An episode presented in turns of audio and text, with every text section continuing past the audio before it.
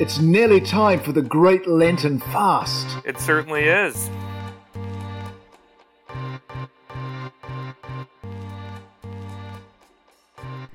Hey, Mark Steele here, producer of Living Through the Word. We work really hard to make this podcast ministry a voice for all of the great things God is accomplishing through confessional Anglicanism and faithful Christianity. You'll notice we make this resource free to the public. There's no Patreon subscription, no hiding of premium content behind the paywall. Everyone gets the quote unquote good stuff. But this isn't free to make. There are significant expenses tied up in the creation of a program like ours hours of production, recording, equipment, software licenses, website hosting, etc. In 2020, one of our goals is to make Living Through the Word a sustainable and growing ministry through financial support from listeners. If this podcast has helped you in your walk with Christ, would you consider giving to this ministry? A small gift of 10 or $20 will go a long way towards supporting us in our work. There is a convenient place to give online at the Living Through the Word section of adlw.org, or you can follow the link in the show notes. Thank you for your time, and without any further ado, let's start this week's interview.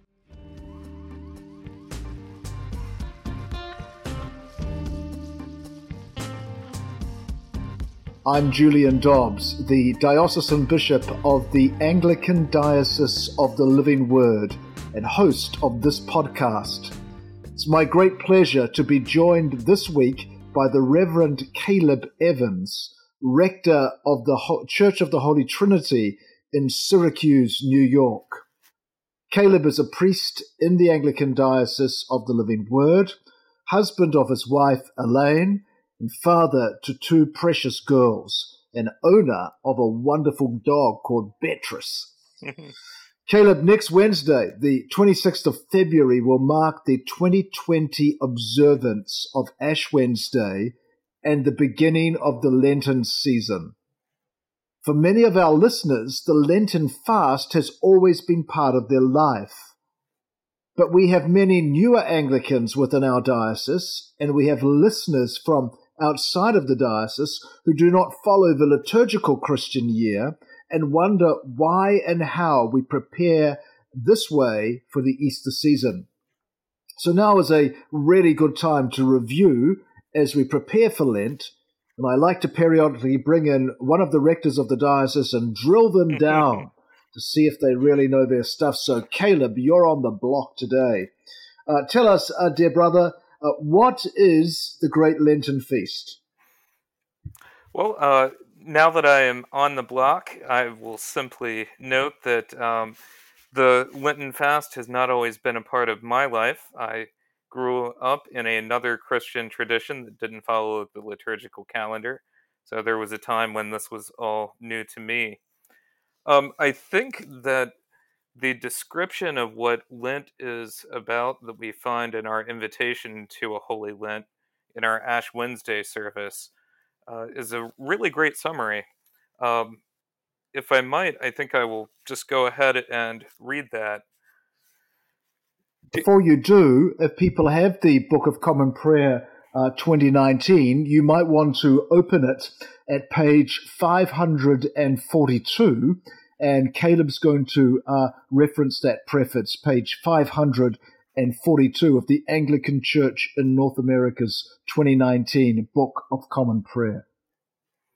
So, in the invitation to a Holy Lent, we read this.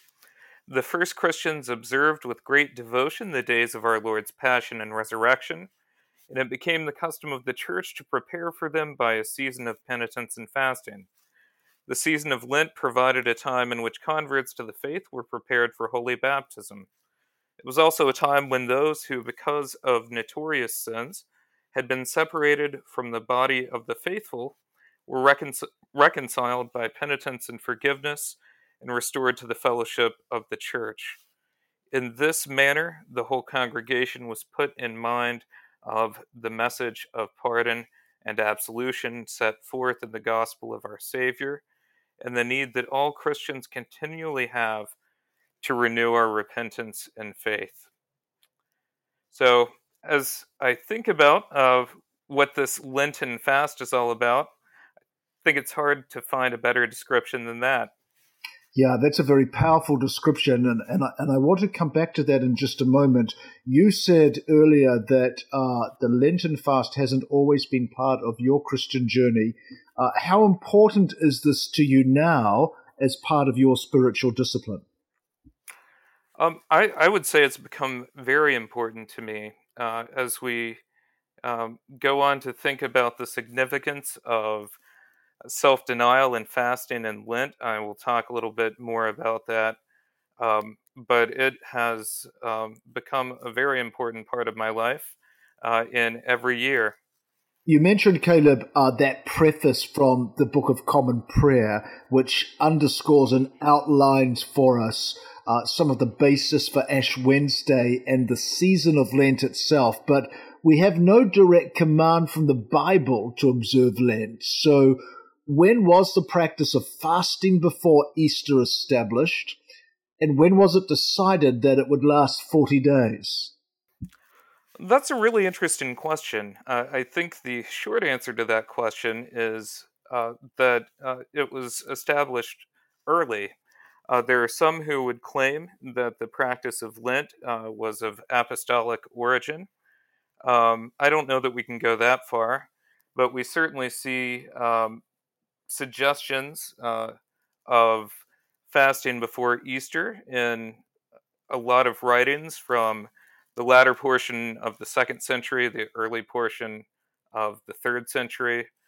Uh, by the time we get to the Council of Nicaea in the year 325, we actually see a mention of Lent in the canons, which would indicate uh, that its practice was uh, becoming pretty widespread and somewhat more standardized.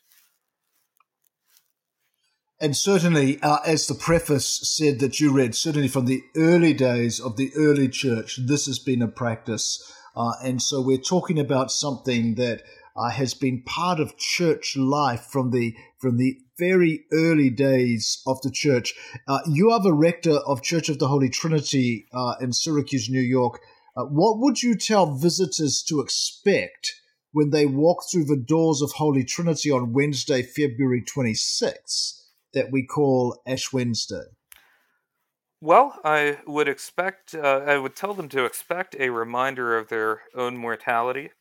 Uh, I think that Ash Wednesday is an excellent opportunity to remember, as our prayer book tells us, that we are dust and will return to dust.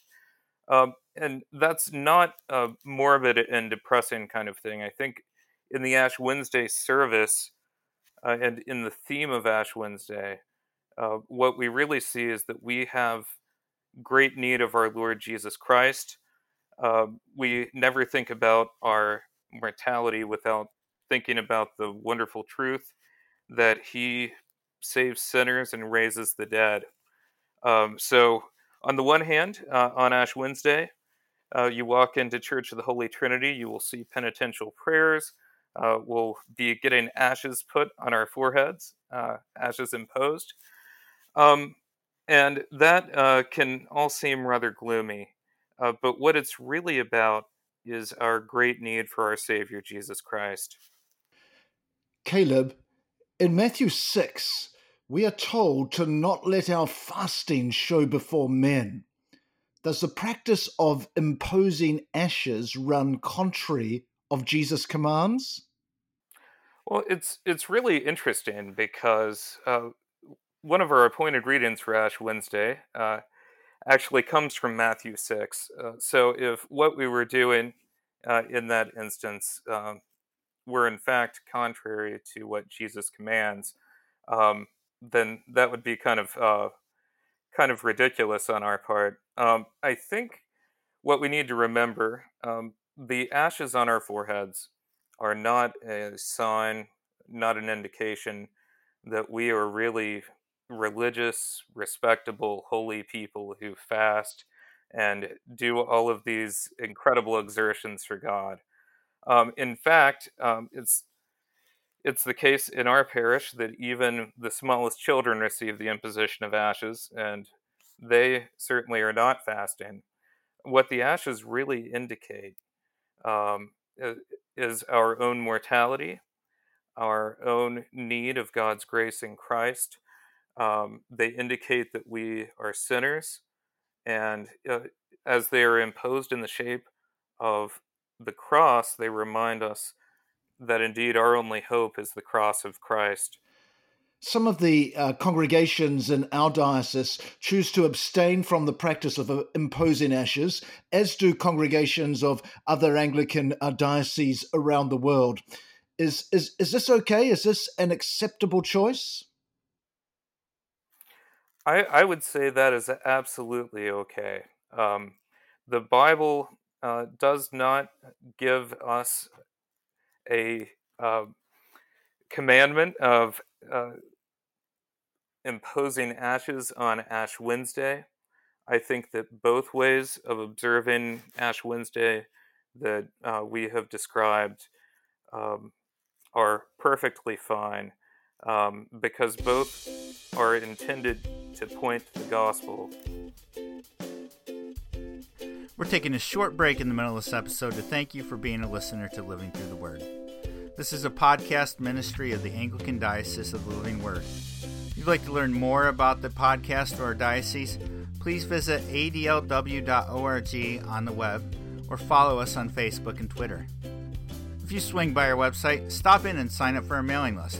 It's right on the front page and it's the best way to stay on top of ADLW news. If you'd like to partner with us by providing monetary support, please click the Donate tab under the Living Through the Word menu on adlw.org. Thank you for being with us today, and we hope that you'll continue to be a listener to Living Through the Word.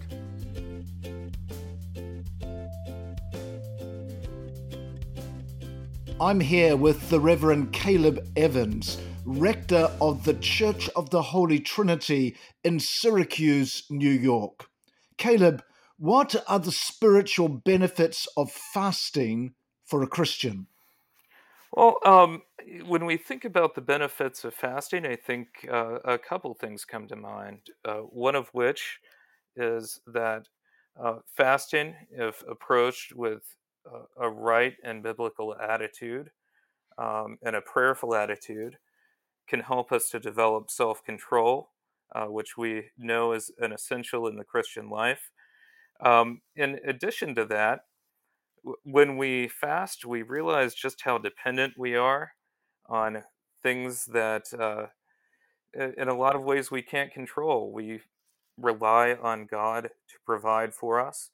You know, when we start fasting, we might find we get a little grumpy um, and we realize uh, just how dependent we are um, on God's mercy to us and His Son and uh, His providence for all things that we have. Are there any potential spiritual dangers in fasting?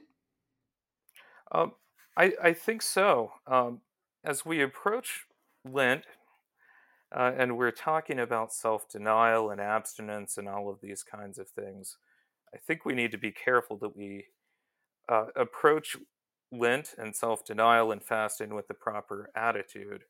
As Anglicans, uh, at the at the very core of what we believe is the conviction that we are saved by God's grace alone through faith in Jesus Christ alone.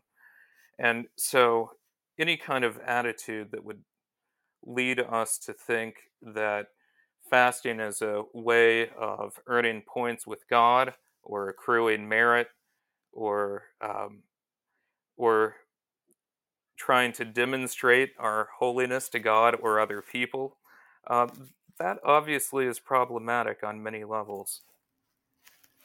It is often the practice of congregations during Lent to gather during the week for special times of study of the scriptures, mm-hmm. a Lenten study, we often call it. Do you conduct anything like that at Holy Trinity Church in Syracuse? Oh, we we are doing that this year. We try to do that every year. Um, this year, uh, we'll be doing a series called Life Explored, which some of our listeners may be familiar with. Uh, it is a series that uh, seemed very appropriate for Lent as it deals with the basic questions of what we look to for peace and joy and contentment. And of course, the sad answer is that too often in our lives, what we look to for joy and peace and contentment are things other than God, uh, which is basically idolatry, um, pretty much by definition. As bishop, I urge our rectors and our prayer book requires the reading of a piece of liturgy called the Exhortation. It's handed down to us from the Reformation, from Archbishop Cranmer and others. And it's to be read on the first Sunday of Lent and Advent. Can you explain to those listening what the Exhortation is and what purpose it serves in your congregation? Sure, I'd, I'd be happy to. Um, first of all, I would say that it's wonderful that we have the exhortation um, in in some prayer books and in sometimes in places, the exhortation uh, has been neglected, and I'm glad to see that in our church it no longer is. Um, the the exhortation uh, is um, certainly uh, takes into account the fact that uh, we are given warnings in Scripture about approaching the Lord's Supper in an unworthy manner. So, so what the exhortation does is that it serves as a reminder that uh, we should approach the table in the proper way as we approach to receive. Um, and the way to approach the table in the proper way is to uh, not be sinless, flawless people, because none of us meet that standard, but to approach in repentance and faith in Christ uh, and in love and charity with our neighbors because the danger is great if we do not. Um, but uh, after giving given that warning, the exhortation uh, shifts to how we should also approach our reception of Holy Communion with an attitude of hearty thanks to God, uh, because He gave His only Son, Jesus Christ, for us to die on a cross. Uh, he loved us even when we were dead in sin. And uh, He uh, gives us the, the means of grace um, and allows us to draw near to Him when we gather for worship through the preaching of the Word and through the sacraments. And it's really a wonderful thing. Caleb, I mentioned at the beginning of this episode that you are the father of two beautiful girls the season of Lent can sometimes seem serious and perhaps dark. Is there a place for children during this great fast? And how do you share this time of worship and spiritual discipline with your young ones? You know, as a as a father and as a minister, um, one of the most sobering moments in in my ministry was the first time that I imposed ashes on the forehead of my baby girl and told her that she was dust and would return to dust.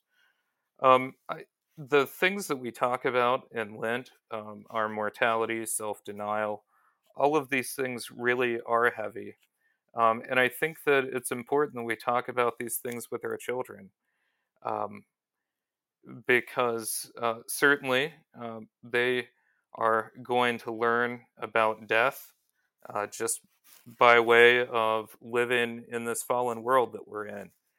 Um, but these things need to be presented to them in a way that uh, underlines and underscores um, the victory that we have in Christ and his resurrection. The Great Lenten Fast is a time to develop spiritual discipline. Uh, I do that. I read often Andrew Murray's book on humility. Uh, and from time to time during Lent, I read or listen as an audio book to John Bunyan's Pilgrim's Progress. Uh, these are some of my own Lenten habits, together with prayer and fasting. Uh, the books that are read in Lent and the books that the Anglican Diocese of the Clergy read uh, are great ways for us to focus our uh, reflections upon the Lord and our journey towards Good Friday and the cross. I've encouraged the uh, clergy of our diocese to join me for studying through Psalms 1 through 8. Lent is a season, and seasons have beginning and ends and events that happen on either side of those. Some congregations have a time of fellowship on Tuesday immediately before Ash Wednesday Does Church of the Holy Trinity in Syracuse, New York, have this tradition? Well, it's it's really interesting the the kind of uh, practice of doing what we do on Shrove Tuesday, which uh, in in our case uh, we all uh, gather together for a meal of pancakes. Um, it, historically, that developed as um, people were uh, preparing themselves to use up all of the culinary ingredients that they wouldn't be using during Lent. Um, in our in our day, as we have refrigeration and things like that, um, we're we don't have nearly the urgency to go through those things, but it's still a wonderful time of fellowship um, as we prepare to enter Lent, um, and and also just a reminder that uh, the church calendar is uh, is uh, populated by times in which we fast, and uh, sometimes is uh, populated by days in which we don't fast. We actually feast. As I close, let me once again refer you to the introduction to the Ash Wednesday service found in the Book of Common Prayer on page 543. This is the invitation to a holy Lent. Dear people of God, the first Christians observed with great devotion the days of our Lord's passion and resurrection and it became the custom of the church to prepare for them by a season of penitence and fasting.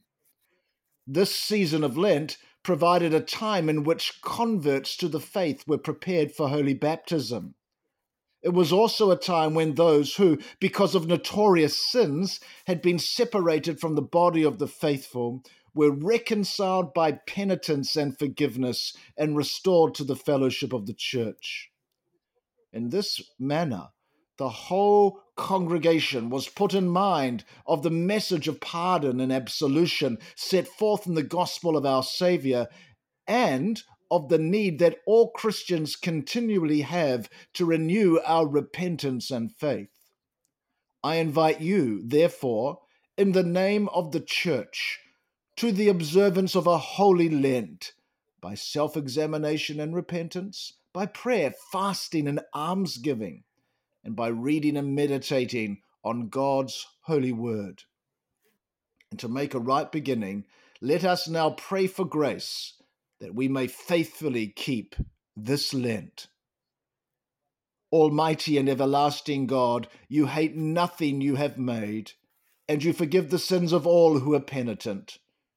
Create and make in us new and contrite hearts, that we, worthily lamenting our sins and acknowledging our wretchedness, may obtain of you, the God of all mercy, perfect remission and forgiveness, through Jesus Christ our Lord, who lives and reigns with you and the Holy Spirit, one God, for ever and ever. Amen. I'm Julian Dobbs and this has been Living Through the Word. I commend you to God and to the Word of His grace.